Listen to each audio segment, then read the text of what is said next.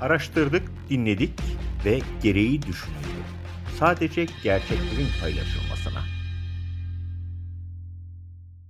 Şu anda önünde bulunduğumuz Sadat bir paramiliter kuruluştur. Burası aynı zamanda terörist yetiştiren bir kuruluş. Kısa Dalga'ya hoş geldiniz. Ben Ersan Atar. Başlangıçtan da anlayacağınız üzere konumuz tartışmaların odağındaki Sadat. Podcast'in başlığını Sadat ve ötesi olarak özellikle belirledik. Bugüne kadar Sadat kısmı konuşuldu ama ötesi kısmında hala konuşulmayan yönler var. Bugün işin daha çok o yönlerini konuşmaya çalışacağız. Konuklarımız Sadat'ın çekirdeği Aster'in katkılarıyla FETÖ'den hüküm giyen savcının açtığı 28 Şubat davasının sanıklarından emekli albay Alican Türk ve Ergenekon davalarından da yakından tanıdığımız avukat Hüseyin Ersöz. Alican Türk yeni bir iddia ortaya atıyor. 15 Temmuz sonrasında Eskişehir yakınlarındaki bir köyde Sadat kamp kuruldu. Köylüler itiraz edince çekildiler. Sadat'ın verdiği gayri nizami harp, tedhiş eğitimleri gerçekte ne anlama geliyor? 1990'ların beyaz torosları, kireç kuyuları, JITEM timleri, Şemdinli'nin iyi çocukları o zamanın gayri nizami harp uygulamaları mıydı? Toplumdaki 2015 Haziran-Kasım seçimleri arasındaki kaos ortamı korkusu neden? Sadat neden yeni kaos ortamının fail adayı olarak görülüyor? Yoksa biz Sadat'ı konuşurken bir başka yapı mı gizleniyor? Sadat ve ötesini konuşmaya hazırsanız başlayalım.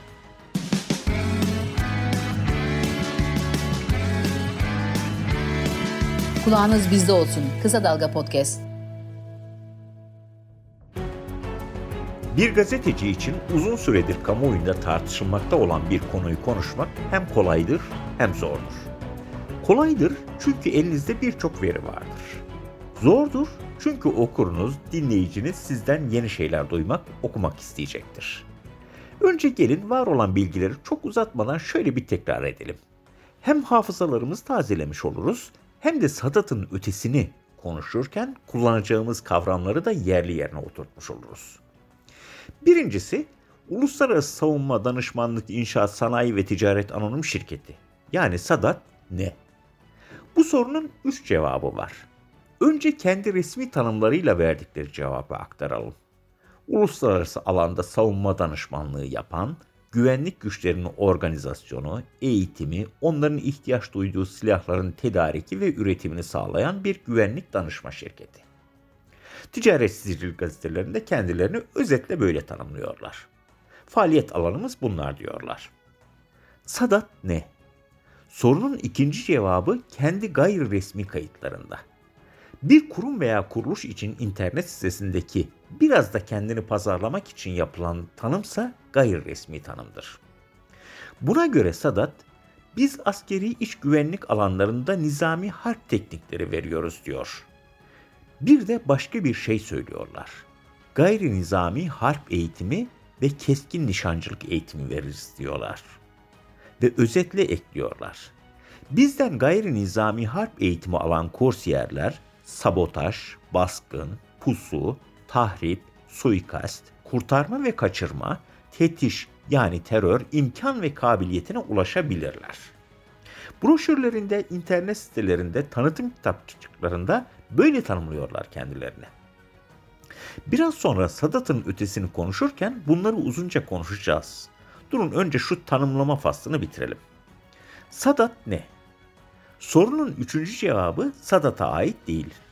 Onun nasıl algılandığına, onun dışarıdan bakanların ne gördüklerine göre yapılmış bir tanım. Bu tanıma bakılırsa Sadat, terörist yetiştiren paramiliter kurum. Hatta kimine göre de AKP'nin paralel ordusu. Bu tanım muhalefetin, daha çok da ana muhalefetin gördüklerine dayanıyor. Gelin bu tanımı şirketin Beylikdüzü'ndeki kapısına dayanan CHP Genel Başkanı Kemal Kılıçdaroğlu'ndan dinleyelim. Şunu herkesin bilmesini isterim.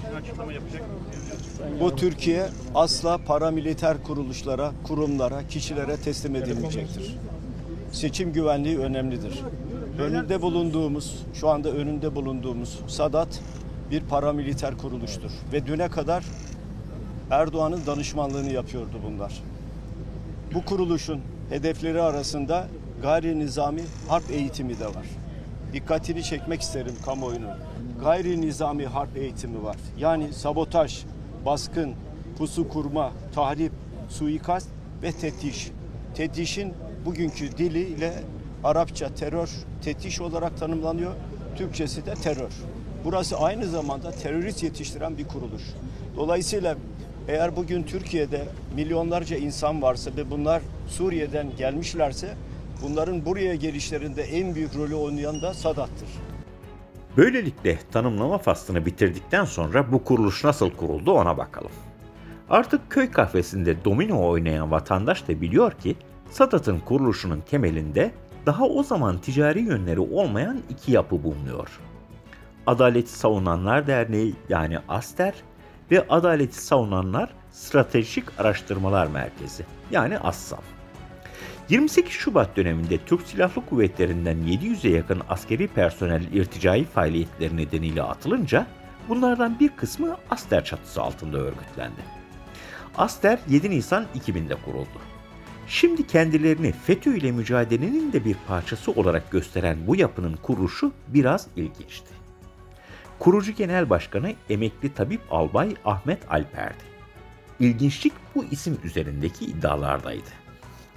28 Şubat soruşturmalarının ilk dalgasında gözaltına alınıp birazdan detaylarını işleyeceğimiz bu davada yargılanan emekli albay Ali Can Türk'ün iddiasına göre Ahmet Alper, Türk Silahlı Kuvvetleri'nden o dönemde Fethullah Gülen cemaati ile bağlantılı olduğu gerekçesiyle atılmak, ayrılmak zorunda kalmış bir isimdi.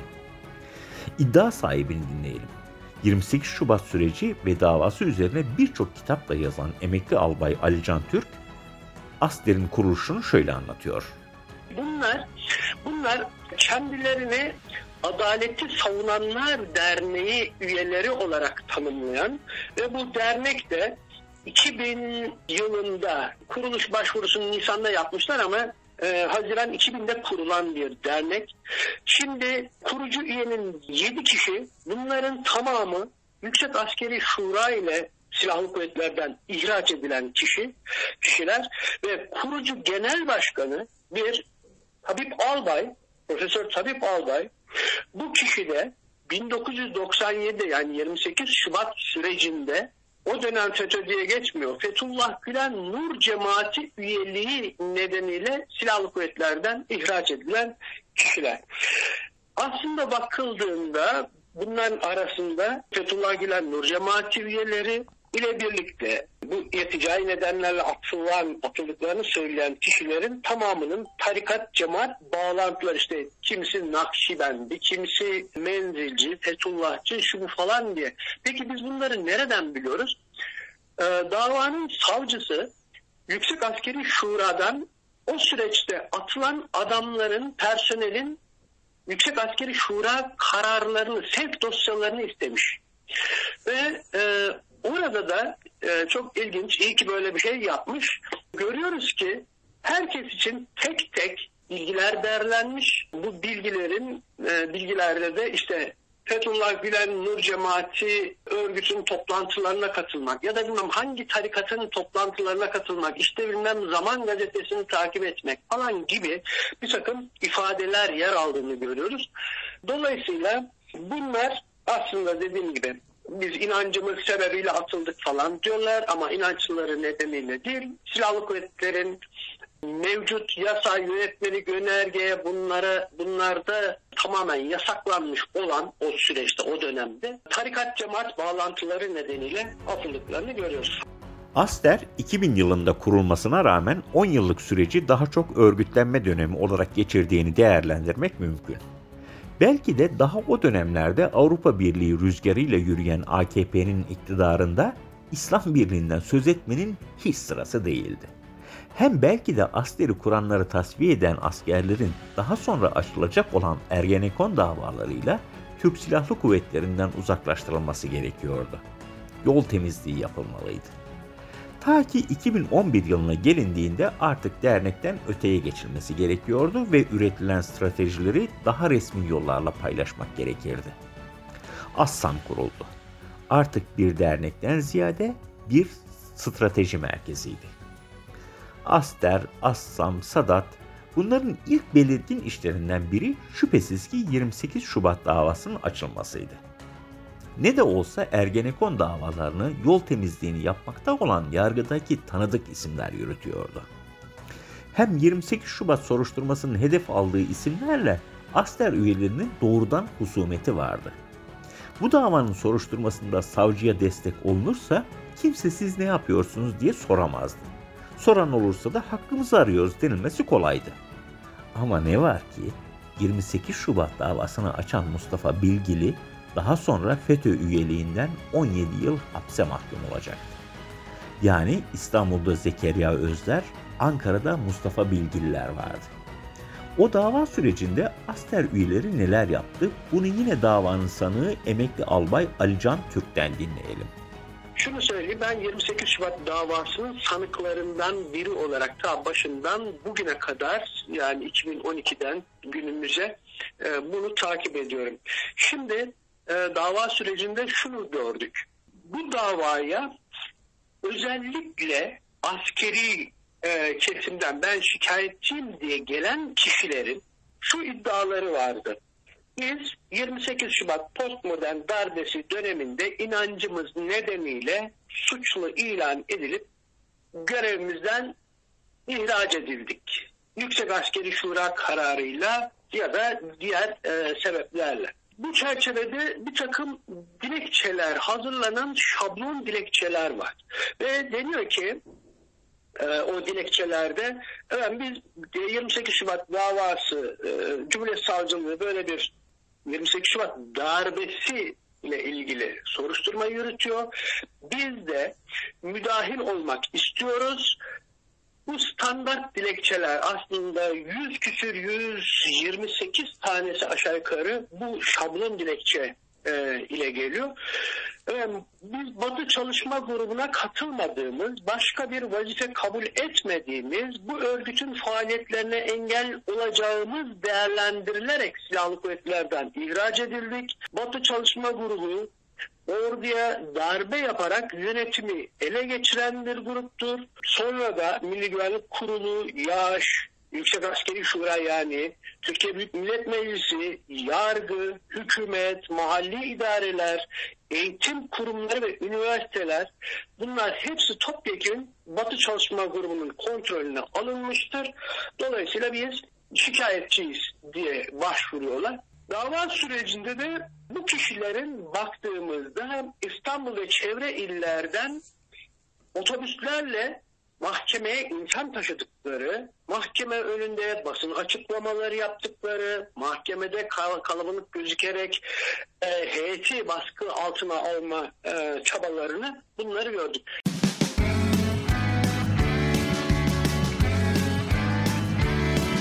Kulağınız bizde olsun. Kısa Dalga Podcast. 2012'ye gelindiğinde artık yol temizliği büyük ölçüde yapılmıştı. Üretilen ve üretilecek stratejilerin sahada uygulanması zamanı gelmişti. Sadat'ı şu isim kurdu, bu isim kurdu, hisse yapısı şuydu, buydu bunları tekrarlamanın anlamı yok. Hatta Ticaret Sicil gazetesindeki resmi faaliyet alanlarıyla da sizlerin vaktini almaya gerek yok. Ne de olsa bunları şimdiye kadar hepimiz okuduk yazdık. Örneğin şirketin kuruluşu 28 Şubat 2012'de gerçekleşiyor. Bu kuruluş tarihine işaret etmek elbette Sadat'ın rengini anlatmak için bir veri ama zaten başından beri saklamadılar ki. Biz 28 Şubat'a karşıyız dediler. Elbette kuruluş tarihi olarak böyle bir tarih seçeceklerdi. Şirketin resmi kuruluşun gerçekleştiği Ticaret Sicil gazetesindeki resmi amaçlarda da boğulmaya gerek yok. Asıl üzerinde durulması gereken şirketin kendisini anlattığı broşür ve kitapçıklardı. Ne diyordu bu broşür ve kitapçıklarda? Biz kurs veriyoruz deniyordu. Ne kursu? Gayri nizami harp eğitimi, keskin nişancılık, sabotaj, baskın, pusu, tahrip, suikast, kurtarma ve kaçırma, tetiş yani terör kursu. Şimdi Sadat diyor ki biz bu eğitimi ordulara veriyoruz. İşte sorun tam da burada başlıyor. Şimdi size bu tanımda yer alan kavramların Türkiye'deki karşılıklarından sadece birkaç örnek vereceğiz. Askere de verilse o eğitimlerle neler yapılıyor onlara ilişkin birkaç örnek sıralayacağız. Önce şunun altını çizelim. Bu sıralayacağımız örnekler için Sadat yaptı demiyoruz. Zaten böyle bir iddia kronolojik olarak da örtüşmez. Peki biz ne diyoruz? Bizim söylediğimiz şu. Sadat'ın öğretmeyi garantilediği kavramlar Türkiye'de öyle yazılı satırlarda durduğu gibi masum durmadı. Örneklere geçelim. Sadat'ın verdiği gayri nizami harp öyle filmlerde görüldüğü gibi askerin başına bandana bağlayıp yüzüne iki parmak kömür karası çalarak ormanda kasatura ile ilerlemelerindeki görüntüsü kadar sportif değildir ne yazık ki. Türkiye'deki gayri nizami harp uygulamalarına bakıldığında özel harp dairesini görürüz. Kireç kuyularına insan atan JITEM'i görürüz. Gayri nizami harbi 1990'larda Beyaz Toroslar'da görürüz. Hatta o yöntemi Çorum katliamlarında, Sivas katliamlarında ararız. Tekrar söylüyoruz. Bu saydıklarımız Sadat yaptı demiyoruz. Sadat'ın askerlere verdiğini söylediği tetiş yani terör kabiliyetinin daha önce sahada neler yaptıklarını anlatıyoruz. Somut örneği Şemdinli patlaması değil midir? Tırnak içinde iyi çocuklar kendilerine görev biçmişler ve Umut Kitabevi'ni patlatmışlardı. Ne operasyon emri ne böyle bir karar vardı. Türk Silahlı Kuvvetleri'nde silah kalmamış gibi Alman yapımı bombalar özel otomobillerin bagajından çıktı. O zaman daha ne Sadat vardı ne Asler. Türkiye 1990'larda üst üste siyasi cinayetler gördü. Muammer Aksoy, Uğur Mumcu, Bahriye Üçok, Ahmet Taner Kışlalı ve diğerleri. İşte Sadat'ın ben öğretiyorum dediği suikastin geçmişte sahada yansımaları bunlardı. Acaba biz mi yanlış biliyoruz gayri nizami harbi? Emekli albay Alican Türk'e sorduk. Bu eğitimi herkes böyle öyle ben veririm diyebilir miydi? Hele şirketinizin kuruluşu Sadat'ta olduğu gibi valilikten aldığınız basit bir özel güvenlik sertifikasına dayanıyorsa. Alican Türk'ü dinleyelim. Şimdi Sadat'ın e, verdiği eğitimlere baktığımız zaman yine tüyler ürperten ki bakın bir asker olarak bir parça bunları biliyorum.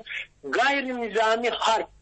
Gayri nizami harp sadece özel kuvvetler komutanlığının bünyesinde görev alanında olan bir savaş yöntemidir, tekniğidir. Başka diğer hiçbir birlik bu görevi icra edemez. Sadat bunu nasıl ediyor?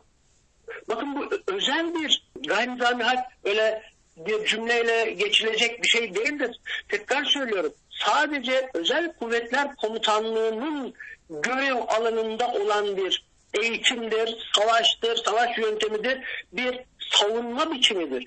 Ama Sadat bunu verdiğini ifade ediyor. Bu kapsamda pusu, baskın, yol kapaması, tahrip, işte bomba imali, araç bina tahribi, tuzaklamalar, sabotajcılar, keskin nişancı eğitimleri, ya bunlar neye dayanarak hangi yetki ile Sadat bunları ifade ediyor? Peki bunu söylemek, ben gayri nizami harp eğitim veriyorum, ben suikast eğitim veriyorum, terör eğitim veriyorum demek suç mudur? Bu sorunun cevabını da 28 Şubat ve Ergenekon, balyoz davalarından yakından tanıdığımız avukat Hüseyin Ersöz'den alalım. Ve sonra şu Asrika ve İslam Ülkeleri Konfederasyonu Anayasası meselesine geçelim. Evet, ben sabotaj, suikast hatta terör eğitimi veriyorum demek suç mudur? Avukat Ersöz'ü dinliyoruz. Ee, burada aslında e, söz konusu fiilin yani sabotaj düzenleme yetisinin kazandırılması için yapılacak olan çalışmanın neye e, hizmet ettiğini tabii ki bu noktada ortaya konulması lazım. Eğer e, buradaki amaç ülke sınırları içerisinde bir terör faaliyetini desteklemekse ya da yurt dışındaki e, yurt dışında faaliyet gösteren başka terör örgütlerini bu noktada desteklemekse bunun bir suç oluşturduğu e, kesinlikle açık. Ancak buradaki eğer e, verilen ve onlar bu kişilerin yani Sadat'ın eğitim olarak nitelendirdiği e, fiiller eğer başka bir ülkenin silahlı kuvvetlerinin eğitilmesi amacıyla eğer yapılıyorsa ve o ülkenin sınırları içerisinde bu bir suç olarak düzenlenmemişse böyle bir durumda bunu suç olarak nitelendirmek de mümkün olmayacaktır. Yani buradaki temel ayrımın e, temel itibariyle dünya üzerinde bir terör örgütü olarak tanımlanmış olan bir yapıya hizmet edip etmediğinin e, göz önünde bulundurulması gerekir. Ben Sadat yetkilileri tarafından bu konuyla ilgili yapılmış olan benzer açıklamalara şahit oldum. E, özellikle televizyondan. E, ve onlar bu faaliyetlerin Türkiye içerisinde yapılmadığını hatta bunu bir kurs olarak nitelendirip yabancı devletlere de söz konusu kursun uygulanmadığı noktasında bir takım açıklamalarda bulunmuşlardı. Eğer bu açıklamalar gerçeği yansıtıyorsa böyle bir durumda teknik hukuk yönüyle herhangi bir şekilde suçun oluştuğundan bahsedebilmek mümkün olmaz. Ama eğer böyle bir eğitim faaliyeti varsa bu eğitim faaliyeti Türkiye Cumhuriyeti'nin işte rejimini değiştirmeye yönelik, e, Türkiye Cumhuriyeti içerisinde bir karışıklık yaratmaya yönelik eğer bir faaliyetse ve bunun eğitimi de Türkiye Cumhuriyeti sınırları içerisinde eğer ya da dünyada terör örgütü olarak kabul edilmiş olan yapılara eğer verilmişse böyle bir durumda kesinlikle e, e, terör örgütü faaliyeti olarak nitelendirebileceğimiz e, bir e, faaliyetin gerçekleştiğini de söyleyebiliriz. Tam da bu aşamada Sadat'ın başından beri inkar ettiği Pentagon raporundaki iddiaları aktarıp bu faslı kapatalım. Pentagon, ABD hükümeti için hazırladığı raporunda Libya'ya gönderilen 5000 Suriyeli paralı askere dikkat çekiyordu. Bunların arasında Sadat'ın eğittiği terörle bağlantılı militanlar da bulunuyordu. Raporda bu paralı askerlerin Türkiye'nin desteklediği Libya Ulusal Mutabakat Hükümeti için savaştıkları iddiası yer alıyordu. Sadat, gayri nizami harp eğitim verdiğini ilan ediyordu. Assam'da yeni bir anayasal düzen önerisi ilanında bulunuyordu. Bunu 2019'da İstanbul'da düzenlenen İslam Birliği Kongresi'nde yaptı. İslam Ülkeleri Konfederasyonu Anayasası adını verdiği anayasa taslağında devletin as- adını Asrika yani Asya ve Afrika'nın birleşimi olarak okuyun bu şekilde belirledi. Asrika İslam Devletler Birliği'nin başkenti İstanbul'dur. Resmi dili Arapçadır dedi. Uzun uzun da bu devletin amaçlarını anlattı. Avukat Hüseyin Ersüz'e yekten sorduk. Örneğin sizin bağlı olduğunuz baro veya Türkiye Barolar Birliği böyle bir anayasa tasarısı hazırlasa, bunu ilan etse ne olur? Avukat Ersöz, emekli amirallerin Montreux bildirisini hatırlatarak şunları söylüyor. Tabii belirli bir kişinin ya da belirli bir grubun Türk Ceza Kanunu'nda suç olarak düzenlenmiş olan bir konuda herhangi bir fiilinin ya da eyleminin korunması e, söz konusu olamaz. Fakat burada Türk Ceza Kanunu'nda düzenlenmiş olan, mutlak surette düzenlenmiş olan bir suç fiilinin oluşması gerekir. Bir başka ifadeyle ifade hürriyetinin koruması altında olmayacak olan bir e, eylemden ve fiilden e, bahsediyoruz. Burada bir örnek vermek belki daha aydınlatıcı olabilir. Hatırlayacaksınız emekli amiraller tarafından geçtiğimiz sene yapılan bir basın açıklaması vardı. Montreux konusuyla ilgili olarak ve sadece bu basın açıklamasını yaptıkları için ki ifade hürriyetinin koruması altında olduğuna hiçbir e, şüphe yok. Bundan dolayı haklarında suç için anlaşma suçundan yani hükümete karşı suçu işlemek amacıyla suç için anlaşmak suçundan dolayı haklarında dava açıldı ve hala yargılamaları devam ediyor. Bu çerçevede olaya yaklaştığınız zaman aslında farklı kişiler için farklı şekillerde uygulanan suç tiplerinden ve e, kanun uygulamalarından e, ne yazık ki e, bahsediyoruz. E, bunun da tabii ki kabul edilebilir bir yanı yok. Yani hukuk güvenliği ilkesi ve kanunlar önünde eşitlik prensibi çerçevesinde kabul edilebilir bir yanının olmadığını ifade etmek lazım. Öyle ki Türkiye Cumhuriyeti'nin yönetim şeklini, Türkiye Cumhuriyeti'nin başkentini ve Türkiye Cumhuriyeti'nin öyle zannediyorum ki birden fazla değilden şey yapıyordu, bahsediyordu bu taslakta. Bunları değiştirme amacı e, güden e, hiçbir e, fikrin ve düşüncenin kanun önünde korunması söz konusu olamaz. E, en azından sadece bu mantıkla dahi bir eyleme geçilmemiş olsa dahi suç için anlaşma suçunun e, unsurlarının oluştuğunu e, söylemek mümkün olabilecektir. Sadat'ın verdiğini ilan ettiği gayri nizami harp eğitiminden Meral Akşener'in dillendirdiği, soruşturulduğunda da takipsizlikle sonuçlanan Tokat ve Konya kampı iddialarından, Pentagon raporlarından biraz haberdardık. Şimdi bugüne kadar duymadığımız bir iddiayı podcast'in başında sözüne ettiğimiz iddiayı aktaralım. İddianın sahibi bugünkü konuğumuz Alican Türk.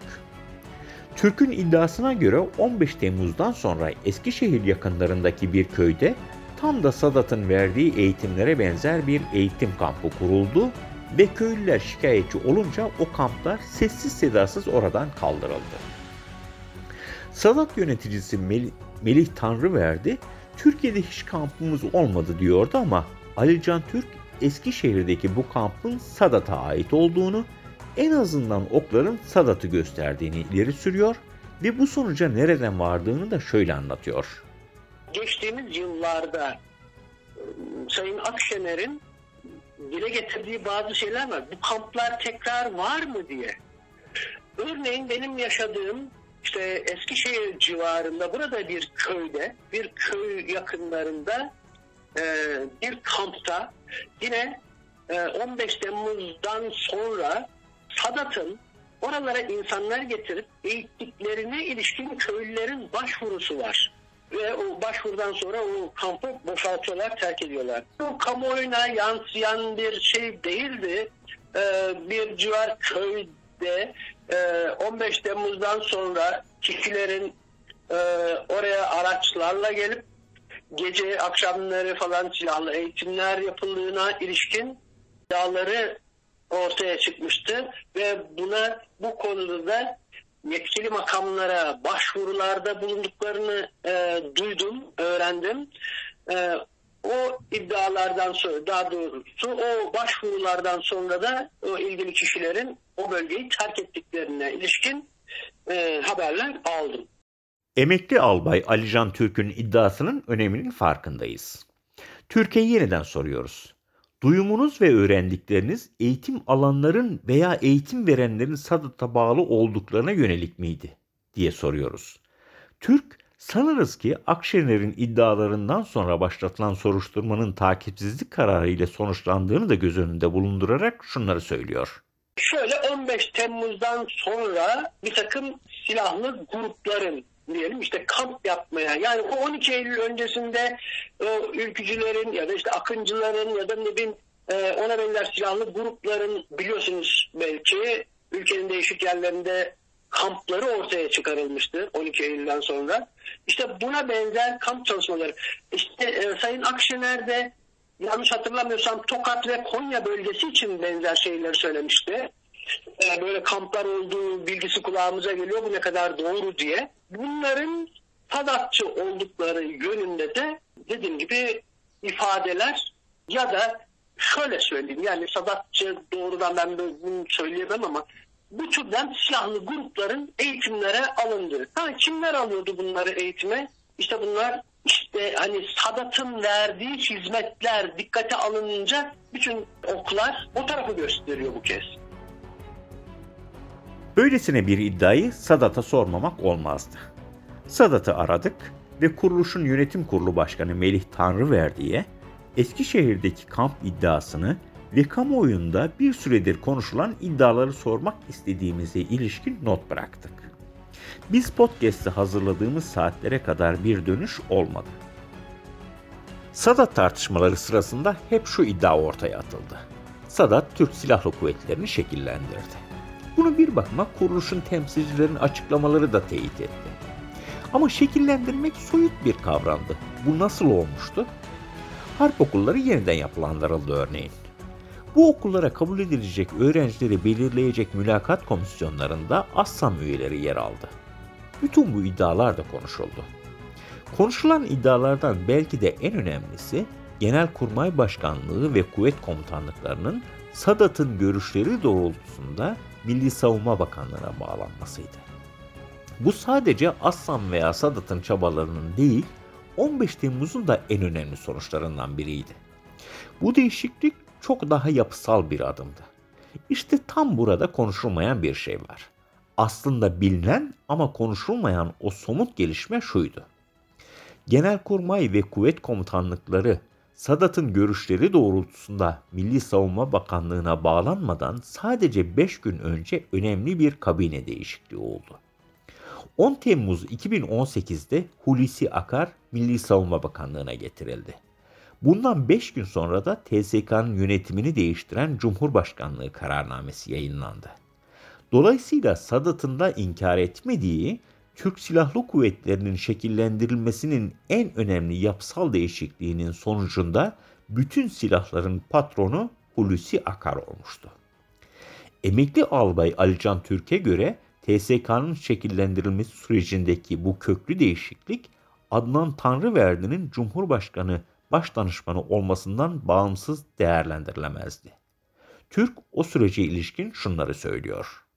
Ee, bakın işte bunu Tanrı verdi kendisi medyada ifade etti ya da e, sosyal medyada buna ilişkin videolar yayınlanıyor. Diyor ki silahlı kuvvetlerin yeniden yapılandırılması ile ilgili taleplerimizin aşağı yukarı tamamı 15 Temmuz'dan sonra gerçekleşmiştir diyor. Ha şimdi bakın şey de söyleyeyim şunu. Tanrı verdi 15 Temmuz'dan bir ay kadar sonra yani 17 Ağustos 2016'da Cumhurbaşkanlığına danışman oluyor. Cumhurbaşkanı danışmanı oluyor. Ve 2020'ye kadar aşağı yukarı 4 yıl boyunca bu görevi e, bu Mehdi meselesi nedeniyle istifa etmek zorunda kalıncaya kadar bu görevi sürdürüyor. Ve işte o süreçte diyor ki taleplerimizin, tespitlerimizin tamamına yakını gerçekleştirdik. Harp okulları ve askeri okulların tamamı Milli Savunma Bakanlığı'na bağlanmalı dedik. Bağlandı. Jandarma Genel Komutanlığı içişlerine bağlansın dedik. Bağlandı. Yüksek Askeri Şura'nın yapısı değişsin dedik. Değişti. Bu Hulusi Akar detayını da verdikten sonra belki de bu podcast'in en önemli sorusuna geldik. Biz Sadat'ı neden bugün konuşuyoruz? Verdikleri eğitimin Türkiye'yi 1990'lara döndürebileceği endişemizden mi? Sadece bu değil. Çünkü Sadat ben gayri nizami harp eğitim veriyorum diyeli çok oldu. Eğer bu endişeye bağlı konuşuyor olsaydık şimdiye çoktan konumuz olması gerekirdi. Assam'ın düzenlediği İslam Birliği Kongresi'nde İslam Ülkeleri Konfederasyonu Anayasası taslağını hazırlayıp bu taslakta devletin adı ve şekli şudur. Devletin adı Afrika'dır, başkenti İstanbul'dur, resmi dili Arapçadır dediği için mi konuşuyoruz? Hayır. Çünkü bu iddia 3 yıl önceki toplantıda gündeme geldi. 3 yıldır konuşuyor olmamız gerekirdi. Biz Sadat'ı bugün Ukrayna'nın silah satın almak için devlet yerine Sadat ile temasa geçmesinden dolayı mı konuşuyoruz? Hayır. Peki suç örgütü lideri Sedat Peker faili meçhul cinayet veya kaos ortamı yaratabilirler dediği için mi konuşuyoruz? Belki. Ama bu sözlerin üzerinden de çok zaman geçti. Bizim Sadat'ı bugün konuşuyor olmamızın asıl nedeni seçimlerin yaklaşmış olması. Hafızalarımızda 2015 Haziran ve Kasım seçimleri arasında yaşanan patlamaların taze olması. Seçimin tıpkı Kasım 2015 seçimleri gibi normal bir atmosferde yapılmayacak olması endişesi nedeniyle Sadat'ı bugün konuşuyoruz. O zaman soru şu. Bu kaos ortamını Sadat yaratacaksa Sadat neden kartlarını açık oynuyor? Örneğin neden Assam açıkça olmasa da benim hedefim bir İslam devleti kurmaktır diyor? İşte bu aşamada biz Sadat'la oyalanırken o korktuğumuz başka bir yapı mı perdeleniyor?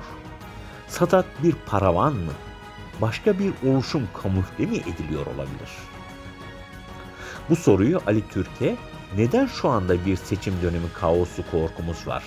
Biz Sadat'ı konuşurken başka bir yapı perdeleniyor olabilir mi? Sizce Sadat bir paravan olabilir mi diye soruyoruz. Türk 12 Eylül öncesinden alarak yanıtlamaya başlıyor. Dinleyelim. Bizim ülkemiz 12 Eylül öncesinden itibaren yaşadığı bir takım sıkıntılar var. Bunlar artık paranoya e, şeklinde değil. Öncelikle Ahmet Davutoğlu'nun bir açıklaması vardı o 15 2015'teki iki seçim arasında işte bildiklerimizi eğer söylersek ya da işte bizim bildiklerimiz falan ya böyle bir imalı konuşmaları e, geçti. Evet neler biliyorsa birincisi onları açıklamalı. İkincisi e, Türk toplumu daha önce çeşitli travmalar yaşadı 12 Eylül öncesinde. Bakın gençlik o dönemde ülkücüler, devrimciler, akıncılar olmak üzere bölünmüştü. Ve yine 12 Eylül öncesinde bu grupların silahlı eğitim kampları ortaya çıkmıştı. 12 Eylül'den yaklaşık e, arasında 12 Eylül'den 10 yıl kadar sonra bir takım radikal İslamcı grupların silahlanma çabası bu 28 Şubat döneminde Milli Güvenlik Kurulu'nda öncelikle dikkat çekilen konulardan bir tanesi. Dediğim gibi ki dışarıda eğitilip ülkemize giren kişilerin e, silahlı e, grupların silahlanma çabaları. E şimdi Afrika diye bir e, devlet kuruluşu e, öngörülüyor ve bir şeriat devleti kurma resmen alenen e, ifade ediyorlar. Şimdi bakın bak, e, baktığımız zaman silah sergileri ve fuarları orada kullanılan silahları tanıtırken insanların kullandığı bir takım üsluplar, imalar, 15 Temmuz'dan hemen sonra çıkan özel halk, halk harekatı adıyla bir takım gruplar ve bunların görüntüleri. Bakın Cübbeli Ahmet, Cübbeli namlı bu tarikat şefi ne demişti? 2000'e yakın Selefi Derneğin silahlandığı yönündeki açıklamalar. E, bunları yani bu Sadat'tan ayrı diye düşünüyorum şimdi. Sadece bir takım kulağımıza gelen yani medyaya düşen şeylerden.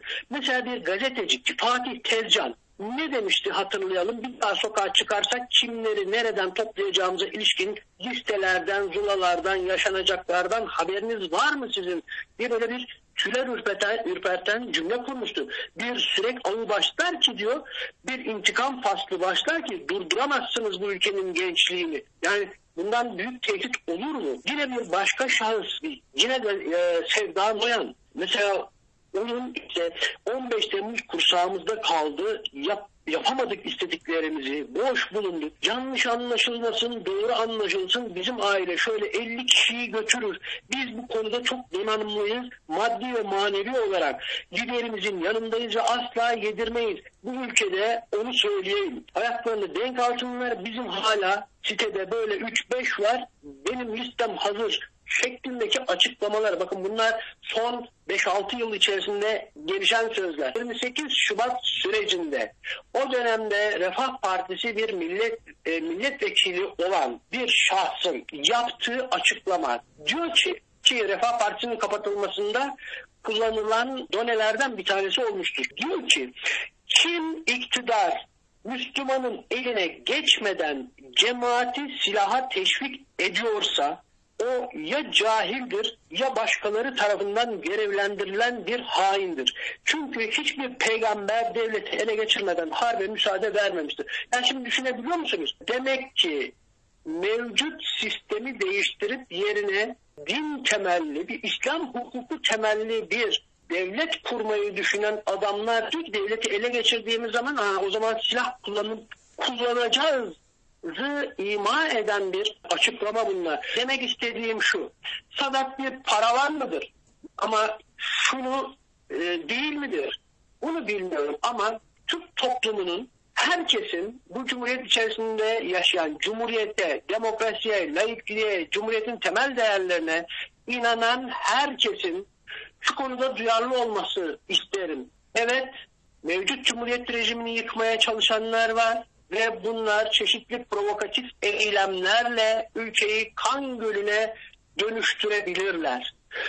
Bunun altyapısı e, ile ilgili bir takım çalışmalar yapıldığı kanısındayım. Nitekim işte siyasiler de dediğim gibi bu kamplar oluşturuluyor, ediliyor diye bu türden görüşler beyan ediyorlar. Evet, dilimiz döndüğünce Sadat'ı ve ötesini anlatmaya çalıştık. Bir başka podcast'te görüşmek dileğiyle.